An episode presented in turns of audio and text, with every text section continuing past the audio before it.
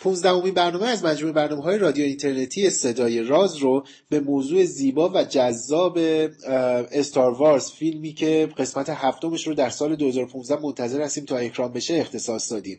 توی این برنامه مهمان عزیزی داریم سمیه کرمی از گروه ادبیات گمانزن آکادمی فانتزی که در حقیقت ناشر ماهنامه شگفتزار هست و در حوزه علم و تخیل و فانتزی فعالیت می‌کنه. من پژمان نوروزی و پوریا نازمی از دو سوی اقیانوس برنامه 15 هم رو برای شما مهیا کرده. Have you felt it?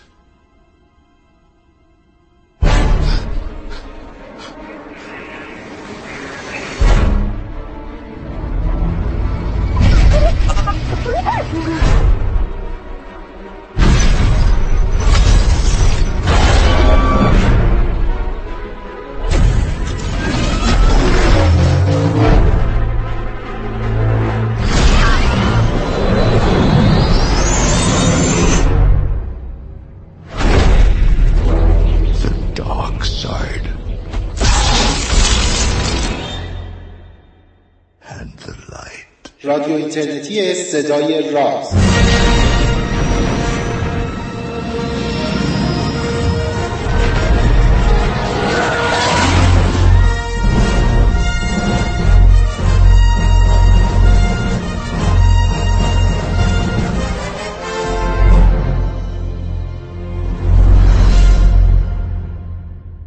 بچه این جنگ ستاره ای درسته یا جنگ های ستاره یا جنگ ستارگان؟ مسلما جنگ ستارگان که اشتباهه. اشتباهیه که مستلح شده. فکر کنم که جنگ های ستاره ای اگه بخوایم ترجمه بکنیم باید درست تر باشه. البته این داستان در واقع برمیگرده به اون ایده هایی که یعنی دیدگاه مختلف ترجمه دیگه. واقعیتش اینه که جنگ ستارگان درسته که غلطه ولی غلط درستیه به نظرم. به خاطر اینکه هم خوش آهنگ هم جا افتاده. است همین خود کلمه اصلی هم در واقع جنگ های ستاره است. یعنی اگر بخوایم کلمه به کلمه ترجمه کنیم. واسه همین به نظرم ترجمه غلط درستیه. یعنی از اون جاهاییه که حالا به هر حال هم مفهوم رو میرسونه و همین که خوبه یعنی به نظرم حتی, حتی خوشاواتر از جنگ های ستاره ایه چی؟ میگم حتی خوشاواتر از اینه که بگیم جنگ های ستاره ای ضمن که همین یه بحثی هم هست. اخیرا اتفاقا یکی از دوستان مقاله مفصلی نوشته بود راجع به ترجمه عناوین فیلم ها و اینکه خب چیزهای مختلفی راجبش به کار گاه گداری واقعا ترجمه های دقیق شاید خیلی هم درست نباشه. در این مورد درسته ترجمه یک به یک نیست. ضمن که حالا من نمی‌دونم که خود کلمه استار وارز هم واقعا شاید اگه ترجمه درستش باشه یا تو انگلیسی اصلا معنای چیز داره یا نه. ولی به نظرم ترجمه خوبی بودش و خود این ترجمه هم حتی کمک کرد به اینکه توی زبان فارسی زبان جا بیفته. شاید بهتر از جنگ های ستاره یا جنگ ستاره ها یا همچین چیزی. آره. بسیار نگاه کنید این این جنگ ستارگان رو یا همین جنگ جنگ ستارگان نگاره اینو مثلا وقتی که آدم یه متن راجبش می‌خونه به خصوص وقتی متن یا مثلا یه جایی راجبش صحبت های جدی میشه راجب فیلم ها و اینا باز اون تفاوته توی ژانر این نمود پیدا می‌کنه. یه سری میگن این فیلم فیلم علمی تخیلیه. یه واژه دیگه با عنوان نمی‌دونم اپرای فضایی و اینا استفاده میشه. فکر کنم سمیه باید برای ما توضیح بده باز این اپرای فضایی یعنی چی. فکر کنم یه واژه سومی در مورد این جنگ ستارگان از همشون درستتر باشه. یعنی توی بحث در واقع تحقیق ژانری صحبت که میشه جنگ ستارگان رو بهش میگیم science fantasy ولی بذارین اول اون space opera که گفتیم مشخصا space opera هستش. space opera یه زیرگونه علمی تخیلی هستش که همونجور که از اسمش مشخصه داستان فضا اتفاق میفته مشخصش نبردهای فضایی هستش. در واقع جنگ هایی که با نور و انفجار و سرصدا و اینا همراه هستش. بعد سفرهای فضایی توش هستش که در واقع بازه بزرگی از دیگه کهکشان مسکونی شده است. این سفر بین این دنیاها رو داریم. و کل اون چیزی که در واقع دیگه تمدن بزرگ در, در سطح یک کهکشان رو داریم که حالا با تمام مسائلی که بینشون هستش جنگ هستش تجارت هستش هر چیز دیگه. ولی در مورد Star Wars دلیل این که یه سری عناصری توی داستان وارد شده که اینا نه اینکه با علم روز یا حالا علم اون زمان درست نیستن اصلا تو حیطه نمی‌تونن قرار بگیرن. حالا اینو باید بحثش رو بیشتر باز بکنیم. ولی به دلیل اینها یه ترکیب نادری از فانتزی و علمی تخیلی رو داریم که بهش میگیم science fantasy. اون بخش science ش میشه همون بخش space opera ش که گفتید و اون در واقع سفرهای بین سیاره های مختلف و سازی دنیاهای مختلف. هرچند که در مورد استار وارز اشاره ای به این نمیشه که یا حالا شاید من دارم به علم ندارم به این قضیه که پیشینش دقیقا چی بوده و چطوری این همه موجودات مختلف رو این همه سیاره های مختلف زندگی می‌کنن. ولی هر تا اینجای قضیه کاملا علمی تخیلیه یعنی عناصری که تو داستانهای علمی تخیلی داریم ولی وقتی می‌رسیم به اون بحث Force که می‌رسیم و اون پیشینه که توی این قضیه هست اون تعلیماتی که دارن اون نحوه‌ای که شوالیه های جدای یا اون Sith Lord ا تعلیم پیدا می‌کنن دیگه این خیلی نمی‌تونه توی علمی تخیلی قرار بگیره. اینه که به اون کلمه عجیب science fantasy می‌رسیم. آه بسیار خوب. پوریا راجع به این تیکش که تو نمی‌خوای صحبتی بکنی صحبتی داری راجع به این ژانر؟ نه نه نه. آه کن سمیه وقتی داشت راجب این ژانرش صحبت می‌کرد مثلا این بحث اپرای فضاییه گفتش که این جنگ ها و رفت آمد ها و به حال این, این کل, کل این حوادث تو پهنه یک کهکشان داره رخ میده. الان توی این چیز توی جنگ ستارگان این کهکشان واقعا یک کهکشان فیزیکی معموله؟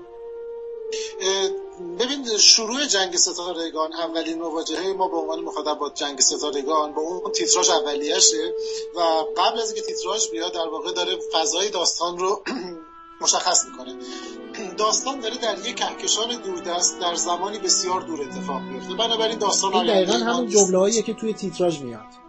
این قبل در واقع شو انگار در واقع setting فضا زمان ماست. کهکشانی دوردست بنابراین نه کهکشان ماست نه ربطی به ما داره. جایی در دوردست اتفاقها افتاده و همینطور که نور سفر می‌کنه در طول زمان بعد از گذشت حالا هر زمانی بسیار طولانی این نور به ما رسیده و خبر رو داره برای ما میاره. بنابراین در یک کهکشان دیگه است. آره یک کهکشان فرضی رو تصور می‌کنن و البته این کهکشان فرضی که میگم بعد از جنگ ستارگان و بعد از در واقع توسعه هایی که پیدا کرد الان نقشه دقیقی داره. شما می‌دونید که با یک کهکشان مارپیچی سر کار دارید با یک در واقع سعی پراکندگی سیارات روش جاش مشخص شده. شما می‌تونید این نقشه رو ببینید. حالا ما یه نسخه از این رو صفحه فیسبوک و سایت می‌ذاریم که دوستان آره اون نقشه اون نقشه معروف کهکشان جنگ ستارگانی که تمام این سیاره های عجیب و غریب روش جاش نمایش داده شده و اینها و حتی نمونه هایی که مسیرهای جنگ ها و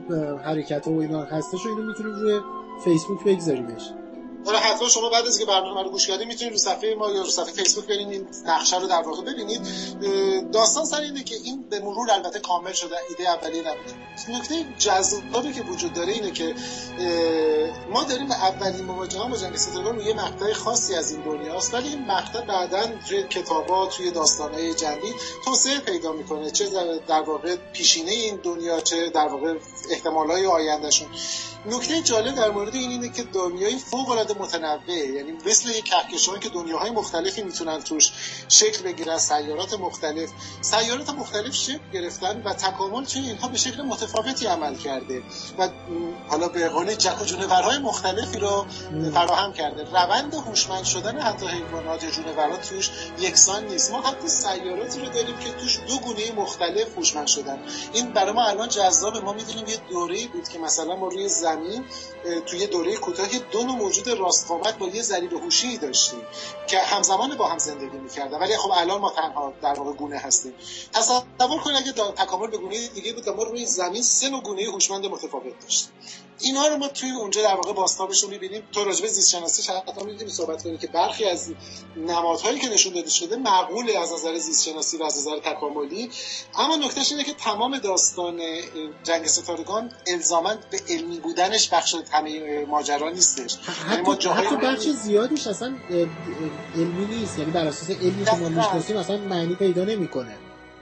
غیر از اون داستانی که حالا سمیه اشاره کرد و بهش می‌پردازیم داستانی مثل فورس و اینا ما داستان سفرهای مثلا سریعتر از نور رو داریم. آره. درسته که توی مدل دنیا اومدن مثلا یه سری کرمچاله طراحی کردن و بعد اینها کرمچاله های مهندسی شده ایه که یعنی شما از هر جایی به هر جایی احتمالا نمی‌تونی بری. باید با یه ساختار خاصی باشی یا موتورهای خمیدگی فضا زمان رو طراحی کردن.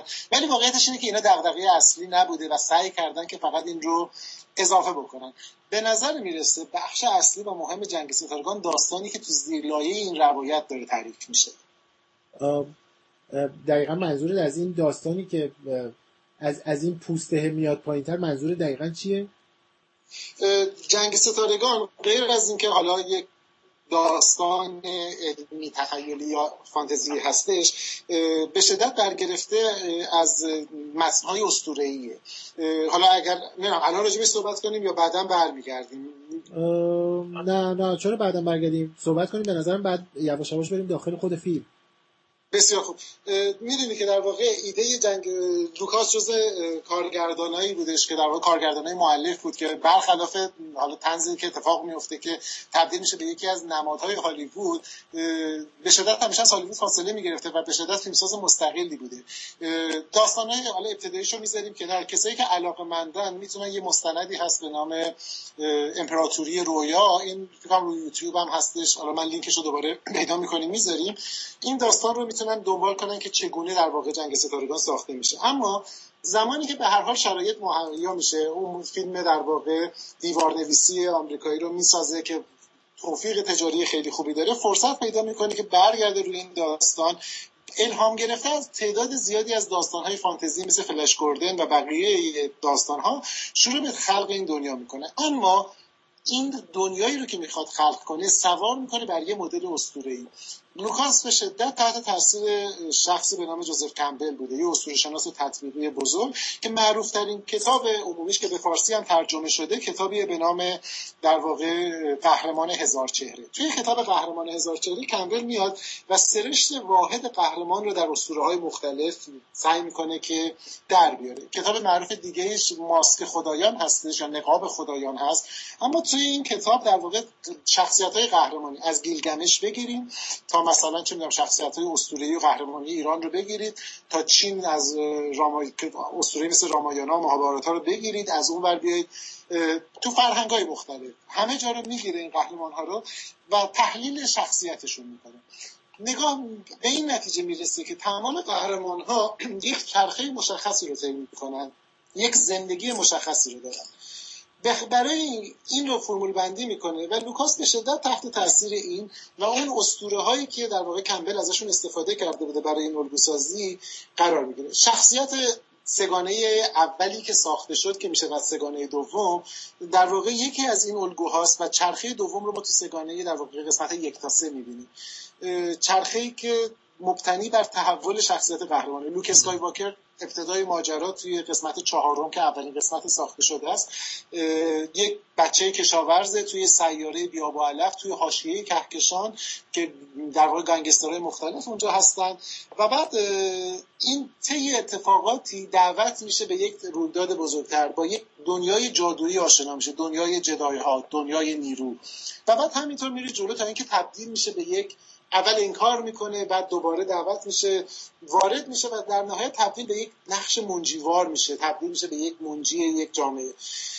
شاید یکی از دلایلی که این داستان اینقدر موفق بود و بین مردم باز کرد این بودش که از این داستان آشنای قدیمی داره استفاده می‌کنه. بعدها یه مصاحبه معروفی رو جوزف کمبل انجام میده به نام قدرت کتابی به نام قدرت استوره که این کتاب هم به فارسی ترجمه شده. اگر دوست داشته باشن کسانی که گوش میدن برنامه رو به شدت توصیه می‌کنم. اصلا مصاحبه تو مزرعه اسکای واکر مزرعه خود لوکاس برگزار میشه و اونجا تعریف می‌کنه که چطور اسطوره های مختلف شروع میشه و توی جنگ ستارگان میاد. اونجا ادعا می‌کنه که به نوعی جنگ ستارگان جز معدود اسطوره های دوران مدرنه که ساخته شده. یعنی از یک فیلم فرهنگ عامه ارتقایش میده به یک اسطوره و تمام ویژگی هایی که داره. و البته فارغ از این دنیای ای و دیدگاه های حالا روانشناسی که توش وجود داره فیلم به شدت فیلم سیاسی و اجتماعی هست. من خیلی حرف زدم اینو می‌ذارم بعدا دیگه. رو الان رو کنی من رفتم. آره آره من نگران بودم که الان برنامه تموم میشه دیگه باز تایمش. آره. یه سوال خیلی به نظر حتی شاید ظاهرش خیلی شخصیه. چرا جنگ ستارگان برای تو می‌تونه جذاب باشه؟ به عنوان کسی که خیلی جدی و تخصصی به دنبال موضوع و فیلم و ادبیات علمی تخیلی و نمی‌دونم اینها هستی. فکر می‌کنم شاید دلیلش این باشه که یه تعداد زیادی از چیزهایی رو که علاقمندی من به عنوان آدم علاقمند ژانر هستم یه جا جمع کرده. یعنی این بحث حالا این بحث تنوع موجوداتی که وجود دارن اون بحث در واقع فضایه به طور خاص اینکه برای ماهایی که علاقمند علمی تخیلی هستیم یه بخش از این علاقمندیمون به اون آینده ای هستش که احیانا ما بتونیم این سفرهای فضایی رو داشته یعنی برای هممون یک گمان زنی دوست داشتنیه. یه روزی که این اتفاق بیفته. حالا درست که علم فیزیک میگه که یه همچین امکانی وجود نداره. ما نمی‌تونیم سفر با سرعت نور داشته باشیم. شاید واقعا هیچ وقت یه روزی نرسه که بتونیم اینجوری کهکشان رو مسکونی بکنیم. ولی به هر حال گمان زنی شیرینیه. ولی از اون گذشته من فکر می‌کنم که کنار این قضیه که اینو داریم در واقع اون دایه زیرینه که صحبتش بود شاید بخش اصلی قضیه باشه. اینکه قهرمان هایی رو داریم که در عین حال که شاید قهرمان های اسطوره‌ای هستن قهرمان هستن یه طورایی خیلی نزدیک هستن به اون چیزی که یه زندگی روزمرهمون باهاش روبرو هستیم. این شاید این مفاهیم رو حتی خیلی ملموس سرش رو داریم. این که هر لحظه با این انتخاب روبرو هستیم که بین خوبی و بدی حالا خیلی اصولی میشه این چیزی که دارم میگم ولی به نظرم میاد که این مسئله رو داریم. اینکه هر لحظه ممکنه مثلا یه انتخابی بکنیم و به این اون خود تاریک در واقع سقوط بکنیم دسترسه بین انتخاب کردن نمی‌دونم چون شیوه بیانش یه جوریه که در واقع یعنی شیوه اجرا فیلمی طوری هستش که این ماجرا رو خیلی دوست داشتنی ترش می‌کنه و اینکه همراه میشی با این شخصیت یه جاهایی شاید خودت رو می‌بینی یه جاهای دیگه ایش یه جور دیگه ای هستش یه جور دیگه جامعه رو می‌بینی اون اتفاقایی که میفته و بعد اینکه تیکه تیکه هاش یه جاهایی ارجاهایی می‌بینی به اون زندگی خودمون. مثلا دارم میگم توی نمی‌دونم کدوم یکی از فیلم که در واقع پدوی نشسته داره اون مجلس سنا رو نگاه می‌کنه و اینکه اون اتفاقی که داره میفته خیلی اتفاق بدیه داره نابودی در واقع اون تمام اون آرمان هایی هستش که براش مبارزه کردن و همه دست می‌زنن و میگه که پس اینجوریه که آزادی میمیره وسط کف زدن های خیلی با هیاهو. یعنی شاید تک به تک این چیزها رو در این یه ایرادی که به استار وارز وارد اینه که ادعا فکر می‌کنن که یه چیز بچگانه نمی‌دونم تخیلیه هیچی نیستش نمی‌دونم متخیلان و اینا. ولی به نظرم اینه که هیچ موقع نشستن با یه دید واقعی و بدون قضاوت نگاه کنن ببینن که قضیه در این حال که شاید یه ستینگ خیلی متفاوت از این چیزی داره که ما بتونیم تصورش بکنیم. ولی راجع به همون مسائل انسانی هستش که همیشه باهاش درگیر هستیم. و اینکه به نظرم نوع شیوه بیان است دیگه. اون حالت شعارگونه رو خودش نگرفته کلیشه نشده. یه جوری نشده که احساس بکنیم که یه بلندی دستش داره. مثلا برامون یه نطقی رو میگه. اینقدر هست که بتونی در واقع همراه بشی با این به کاراکترها و این قضیه رو خودت قشنگ وسط بطن داستان ببینی آه بسیار. ولی این دنیای خیلی دنیای دو قطبیه دیگه. یعنی خیر و شر رو خیلی خیلی بارز هم داره نمایش میده. آره خب مشخصا دنیای دو قطبی هستش. یعنی در واقع همونطور که گفتین خیر و شره نبرد خیر و شره توش خیلی واضحه به خلاف خیلی از داستانهای فانتزی که احتمالا اگه بگن فانتزی های مدرن تر که در واقع مانوره روی به قولی بخش خاکستری قضیه از کاراکتر خاکستری یا خیلی تفکیکی. ولی در عین در عین دو قطبی بودنش در عین اینکه این تفکیکی که بین خیر و شر مشخصه یه جورایی خودمون مفهوم اون فورس رو اگه از بالا نگاه بکنیم خود این فورس چیزی نیستش که در واقع تفکیک شده باشه. یعنی درسته که هم تاریکشو داره هم light side داره هم dark side داره ولی این اون کسایی که ازش دارن اون استفاده رو می‌برن که مشخص می‌کنی که چه جوری دارن استفاده می‌کنن. خود اون مفهوم Force یه چیزی بالاتر به نظر من نظر شخصی نه. یه چیزی بالاتر از خیر و شر طبقه بندی شده ماست.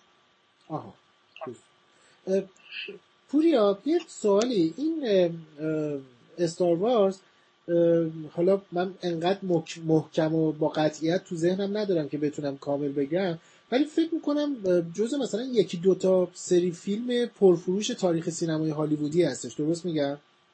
به خصوص در واقع سگانه اول جزء پرفروش ها یعنی سگانه اول منظورم اونی که اول ساخته شد قسمت آره، 4 آره. آره.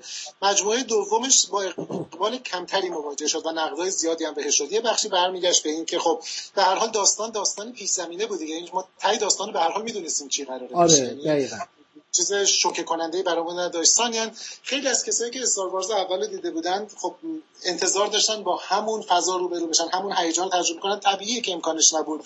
دیگه زمان گذشته بود بزرگ شده و ضمن اینکه خب یه مقداری جلوه های ویژه اقراق شده توش داشت و بقیه داستانا. آره. واسه همین توفیق قسمت از سگانه اول رو به دست نیوردش ولی سگانه اول آره جزء به خصوص فکر کنم قسمت چهارم جزء پرفروش ترین قسمت پنجم. ببخشید. آره. امپراتوری مقابله می‌کنه جزء موفق ترین فیلم های اون دوره بود. خب حالا حالا سوال من اینه که واقعا فقط خود فیلم خود فیلم میگم یعنی اینکه رویدادهای داخل فیلم موثر بوده توی فروش این فیلم یا اینکه که مثلا نمی‌دونم شرایط زمانی که این ساخته شده نمی‌دونم اصلا ارتباطی که این فیلم محتوای داخلیش با زندگی مردم جامعه اینا بازی می‌کرده نقش بازی کرده تو این فروشه قطعا همینطوره به خاطری که حالا فارغ از اون بگم بخش اسطوره که صحبتشو کردیم بگذریم که به هر حال خیلی از این کسایی که کار اسطوره شناخته می‌کنن معتقدن که این اسطوره ها به نوعی در ناخودآگاه جمعی ما باقی مونده. ما اینها رو آشناییم باهاشون. و وقتی می‌بینیم می‌شناسیم فارغ از حالا حوزه فرهنگیمون.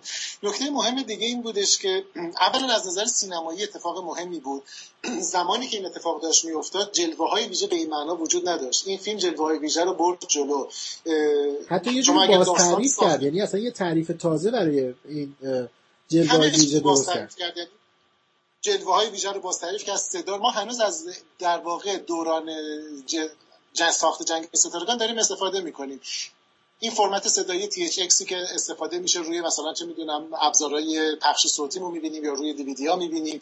نمی‌دونم سیستم در واقع جلوه های ویژه واقع گرایانه همه اینها محصول اون دوره است. یا شما داستانش رو ببینید که همین فشارها باعث میشه که دو بار سر فیلم برداری لوکاس دچار مشکل قلبی بشه بره بیمارستان بخوابه. یعنی همچین فشاری رو داره وارد میشه. اما فارغ از حالا اینکه میاد روی پرده با اون موسیقی در واقع شگفتانگیز و همه این چیزها بله کار ویلیامز که خوشبختانه ادامه هم داره تو قسمت هفتم هم می‌دونیم که ویلیامز داره کار رو انجام میده. اما غیر از اینا هر دو سری فیلم ها فیلم های به شدت سیاسی بودن برخلاف اون چیزی که شاید در نگاه اول به نظر نیاد. شما ببینید فیلم اول تو چه دوره ساخته میشه؟ دوره ایه که دوره در واقع استعفا بحران واترگیت الان فیلم اول که میگی منظور اپیزود چهارم دیگه. اپیزود چهار. اولی به ترتیب ساختش دارم میگم آره آره. زمانی که نیکسون استعفا داده اعتماد به دولت توی جامعه آمریکایی به مینیموم خودش تو تاریخ رسیده. ارزم خدمتتون که آمریکا از یه طرف دیگه درگیر جنگ ویتنام توی فضای اتفاق گیر کرده. جامعه آمریکا رو در واقع این جنبش های هیپی ها گرفتن. می‌دونید یه فضای عجیب غریبی توی جامعه آمریکا در جریانه و توی این شرایط فیلم داره توی یه دنیای دیگه تصویری می‌کنه که به شدت برای اونها شبیه. صحبت اصلی فیلم توی سگان اول چیه؟ به خصوص تو قسمت اول که در واقع سنگ بنا رو می‌ذاره و اون شگفتی تمام کسایی که تو فیلم بازی می‌کردن مطمئن بودن که فیلم شکسته مطلقه.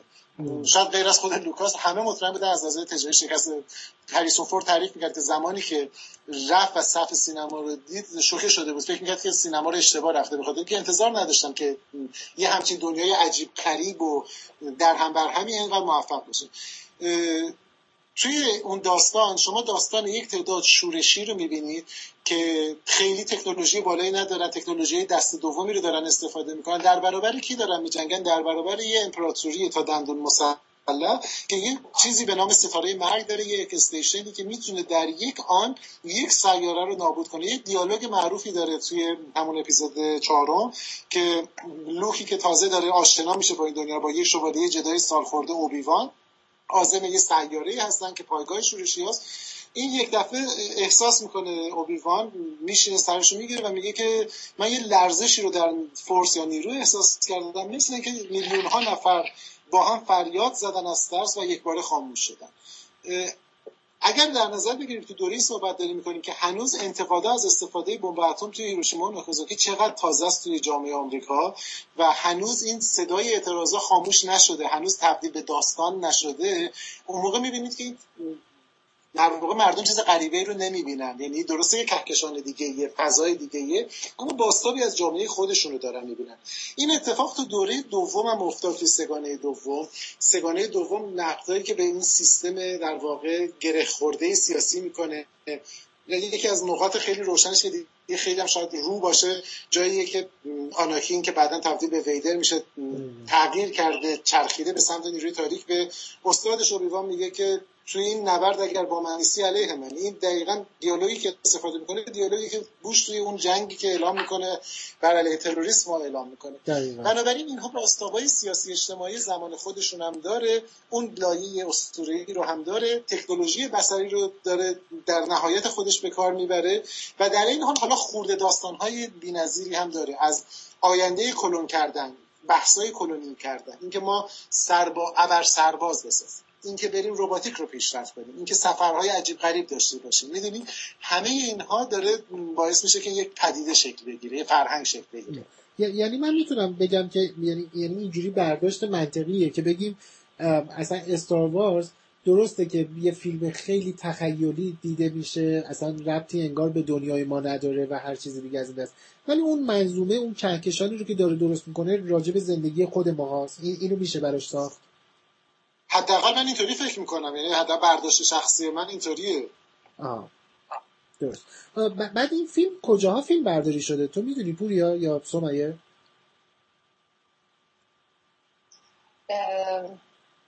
والا فکر می‌کنم اون صحرایی که داره فیلم برداری میشه الان یادم نمیاد. ولی یه جاییه که خیلی صحرای خوش بیا و علف خیلی شرایط خیلی سخت ازش. جاش الان دارم فکر می‌کنم یادم مراکش بود تو قسمت 4 تاتوین تو مراکش تصویر برداری کردن و بخشای داخل استودیوش توی انگلستان بود. فیلم هفتم که الان ابراهام داره می‌سازه می‌دونیم که توی امارات توی ایسلند بله. گرینلند و انگلستان و آمریکا فیلم برداری شده. اگه جایی رو از قلم ننداخته باشم.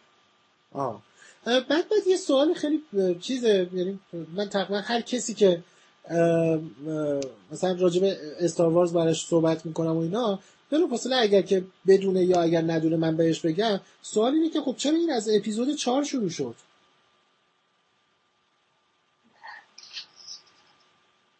الو ببخشید من یه لحظه داشتم با سیز می‌کردم. از اون خدمتتون که یه دلیل مشخصش این بود که تم اصلی داستان زمانی که نوشته شد گفته میشه که به این نتیجه رسید دوکاس که توان ساخت سگانه اول از نظر تکنولوژیک نداره. یعنی اگر دقت کنین سگانه دوم یعنی سگانه اولی که ساخته شد یعنی قسمت 4 تا 6 در فضاهای محدودتری از لحاظ لوکیشن داره اتفاق میفته و ما کمتر شاهد نبردهای فضایی هستیم کمتر در فضاهای مختلف و اون آره. موجودات مختلف برخلاف در واقع سگانی اول که ما جنگ کلون ها رو داریم که توش یه طرف ماجرا در واقع دروید ها دارن می جنگن و تصویر برداری اینها به شکل واقع گرانانی شاید حتی اون زمان غیر ممکن بوده. یکی از دلایل این بودش که با اپیزود چهار شروع میشه و بعد سگانه اول بعدا ساخته میشه و برمیگرده تکمیل می‌کنه داستان رو. آه آره. سمیه راجب این اپیزود هفتمی که همه منتظرش هستیم. اطلاعات اطلاعاتی داری که بگی؟ بگی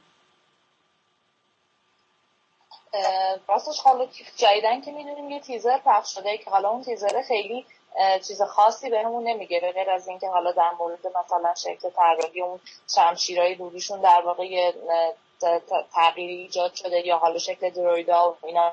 ولی در مورد خط کلی داستان می‌دونم که اگه اشتباه نکنم عددش اگه اشتباه نکنم سی سال بعد یا چهل سال بعد یه طوریه که ولی قراره که تمام اون قهرمان های قدیمی که داشتیم توی این قسمت ببینیم. حالا غیر از اونایی که مردن در واقع قراره که یه بازگشتی از اونها داشته باشیم. داستان توی اون آینده داره اتفاق میفته و اینکه حالا دقیقا چه جزئیاتی حالا قراره چه اتفاقی بیفته رو اطلاعی ندارم که چه خط داستانی قرار داشته باشه. آها. آره این تقریبا اگر باز میگم مطمئن نیستم ولی حدود سی سال بعد از اون بازگشت بازگشت جدای دیگه آره. نه پوریا؟ بله بله بله, بله. از نظر زمانی هم که همون قدر یعنی در واقع فاصله بین دو تا داستانی که ما داریم می‌بینیم دقیقا فاصله زمانی اکرانشون هستش و آره. اینم در واقع چیز بود اول قرار نبود اینطوری باشه یعنی قبلا لوکاس گفته بود که ما هیچ وقت بر نمیگردیم بعد از اینکه فروخت و حتی فیلمنامه اولی که نوشته شد چون می‌دونی بعد از اینکه در واقع اعلام کرد دیزنی که قراره که یه سگانه دو سوم بسازه از سوم بله یعنی قسمت 7 تا 9 رو بسازه و غیر از اون از سال آینده فکر کنم هر سال یه spin-off یا یه داستان انشعابی از این دنیا به طور مستقل توسعه بده و بسازه اول نویسنده فیلمنامه مشخص شد و بعد هنوز داشتن دنبال کارگردان میگشتن. داستان پیدا کردن کارگردان خودش خیلی هیجان انگیز بود. اگه وقتی صحبت کنیم. ایده اولیه این بودش که داستان به طور کلی راجع به یه نسل تازه‌ای از افراد باشه و این شخصیت هایی که ما می‌شناسیم یعنی به طور خاص اون شش تا شخصیت اصلی یعنی لوک، لیا، هانسولو، چوباکا و اون دوتا ربات معروف فقط به شکل خیلی سریع شاید بیان فقط در این حد که اصلا مخاطب یا خدافزی باشون بکنه وگرنه داستان سریع بود. بعد از اینکه آبراهامز اومدش آبراهامز داستان رو تغییر داد فیلمنامه نویس تغییر کردش و قرار بر این شدش که اینها برای آخرین بار نقش محوری رو داشته باشن. بنابراین می‌دونیم که یه حد می‌زنیم بر مبنای تمام گفتهای موجود اینه که این سه شخصیت حالا معروف اولیه کماکان در کانون داستان قرار دارن با این تفاوت که سال خورده شدن سی سال مثل همه ما که در واقع تماشاچی اون داستان بودیم و در این حال یه گروه جدیدی نسل جدیدی هم داره معرفی میشه. زمانی که داره انتخاب کرده آبراهامز بی‌نظیره. یه لحظه تصور بکنید یه که فضای داستان تصور کنید که یه دنیایی دارید که یه امپراتوری عظیمی مثل امپراتوری کهکشان رو داره. این یه سیستم نظامی دیکتاتوریه که داره با مشت آهنین حکومت می‌کنه. هیچ جایی نیستش تمام سیستم های تجاری دستشه. حالا تصور کنید یک گروه شورشی میان و این سیستم رو سرنگون می‌کنن. نه خبری از اون سنای قدیم هست نه خبری از جمهوری هست. یک گروه شورشی تونستن یک انقلابی رو به پیروزی برسونن و یک نظم جا افتاده رو ثابت کنن. حالا به خاطر سقوط امپراتوری که حالا یه بخشایی از بقایاش باقی مونده راه های تجارتی تحت خطر قرار گرفته راهزنها دوباره به راه میفتن امنیت سیارات به خطر افتاده بحران اقتصادی احتمالا ایجاد شده به خاطر اینکه دیگه سیستم بانک ها سقوط کرده با سقوط امپراتوری یه همچین آشوبی رو حالا این گروه جدید باید بسازن. فضای بینظیری برای کاوشه و حالا این وسط دوباره نیروهای تاریکی هم احتمالا ظهور می‌کنن. بنابراین به نظر میاد که فضای بینظیری برای دست آبراهامز باشه که بسازه. امیدواری ها زیاده ولی خب باید همه منتظر باشن که دسامبر امسال ببینیم که چه محصولی رو در واقع تولید می‌کنه. قبل از اینکه دسامبر بیاد البته ما یه نگاه دیگه داریم. قبل از اینکه فیلم اونجرز اکران بشه قرار همزمان با فیلم اونجرز تیزر دوم استار وارز اکران بشه که توی این تیزر گفته شده که نگاه کوتاهی به شخصیت های اصلی هم میشه. تو تیزر اول ما هیچ نشانی از لوک و لیا و سولو و چوباکا و اینا نمی‌دیدیم. آره، ولی تو آره. تیزر دوم قراره که اینها هم نشون داده بشه. امیدوارم. نه کنید هر دو نفر. الان ما سی و یک دقیقه از ضبط برنامهمون گذشته. حالا اینی که چقدر ازش اضافه بشه این برنامه به نظرم می‌تونیم الان برنامه رو تقریبا به یه جای خوبی رسوندیمش خیلی دیگه بستش ندیم و آروم آروم ببندیمش. موافقید؟ بله. خوبه. آره، بله. خب من من دو تا سوال کوتاه بپرسم. یکی اینی که هر هر چی دلتون می‌خواد از هر چی دلتون می‌خواد در حد یه دقیقه مثلا. بگید بعدم شخصیت بر... شخصیت برگزیده‌تون رو بگید. مثلا تو این مجموعه کیو بیشتر از همه به دلتون میشینه؟ دوستش دارید؟ مهمه براتون؟ الان اوکیه؟ بله بله. پوریا؟ من بگم اول؟ نه میگم اوکی بله بله صد درصد. بله. خب بسیار خوب بسیار من می‌دونم پوریا سرش گرم و آجیلاست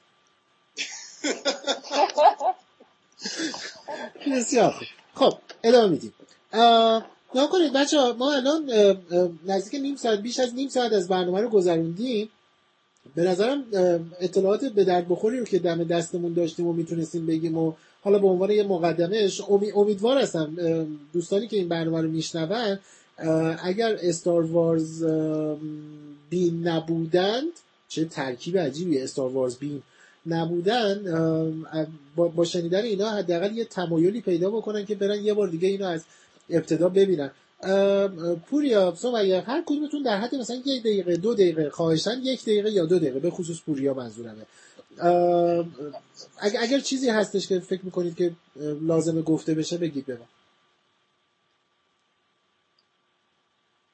در مورد در مورد فیلمی که قرار پخش بشه یعنی در مورد فیلم بعدی بگم. هر چی هر چی که فکر می‌کنی راجع به استار وارز خوبه الان ما بدونیم. چه فیلم بعدی چه قبلی ها.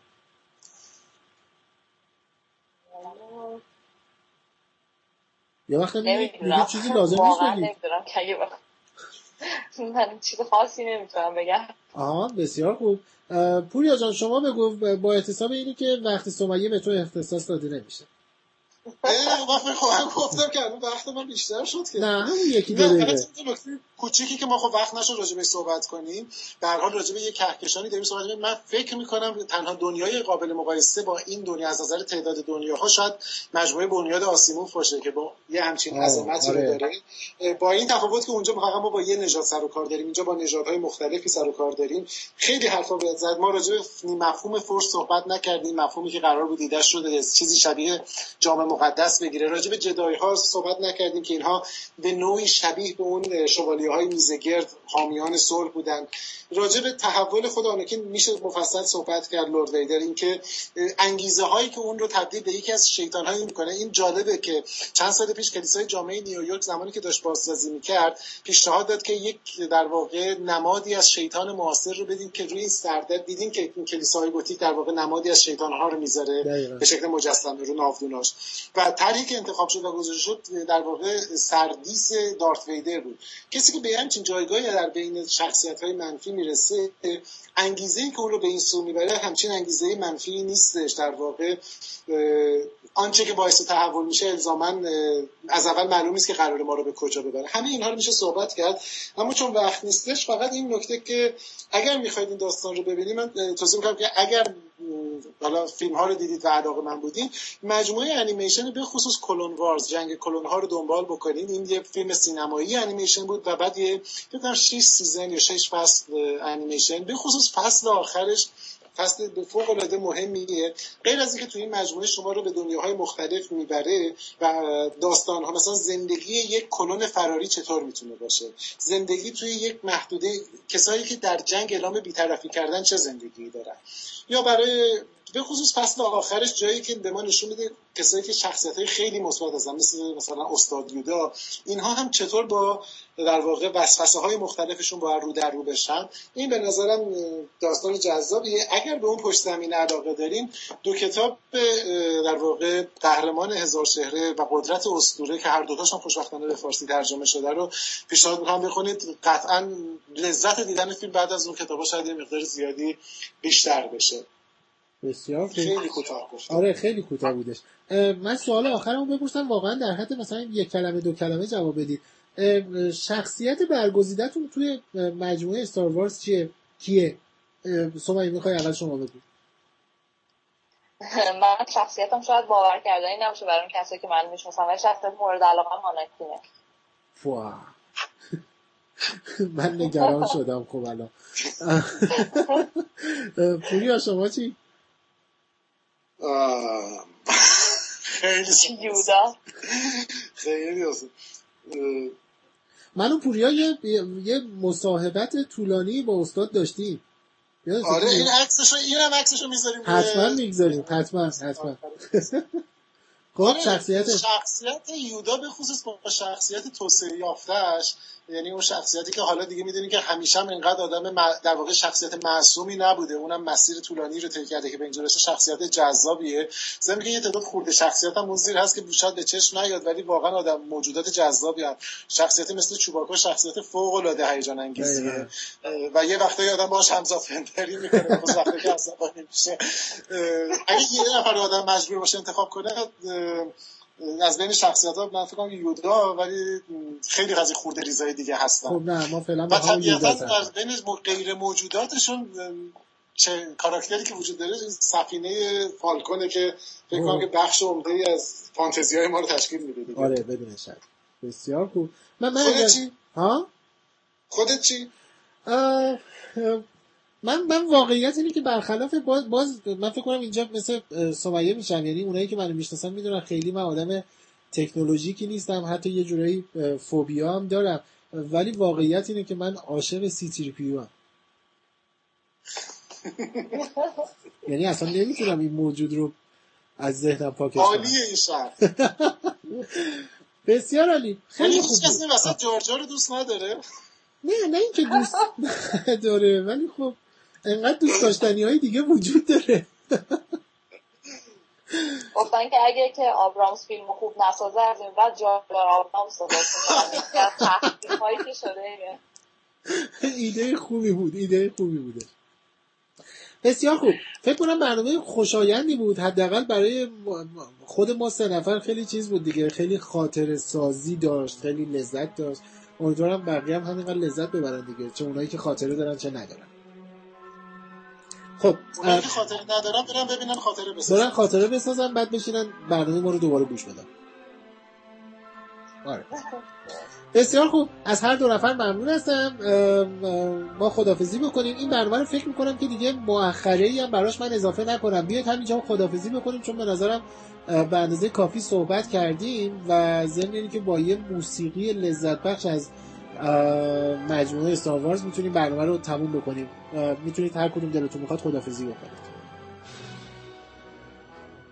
خب من خدافزی می‌کنم و امیدوارم که این حرفه که زدیم حداقل برام کسی که ندیدن یا به نظرشون ارزش دیدن رو نداره یه حداقل تحولی بوده باشه که برن دوباره ببینن واقعا علاقه مندی شخصی امیدوارم.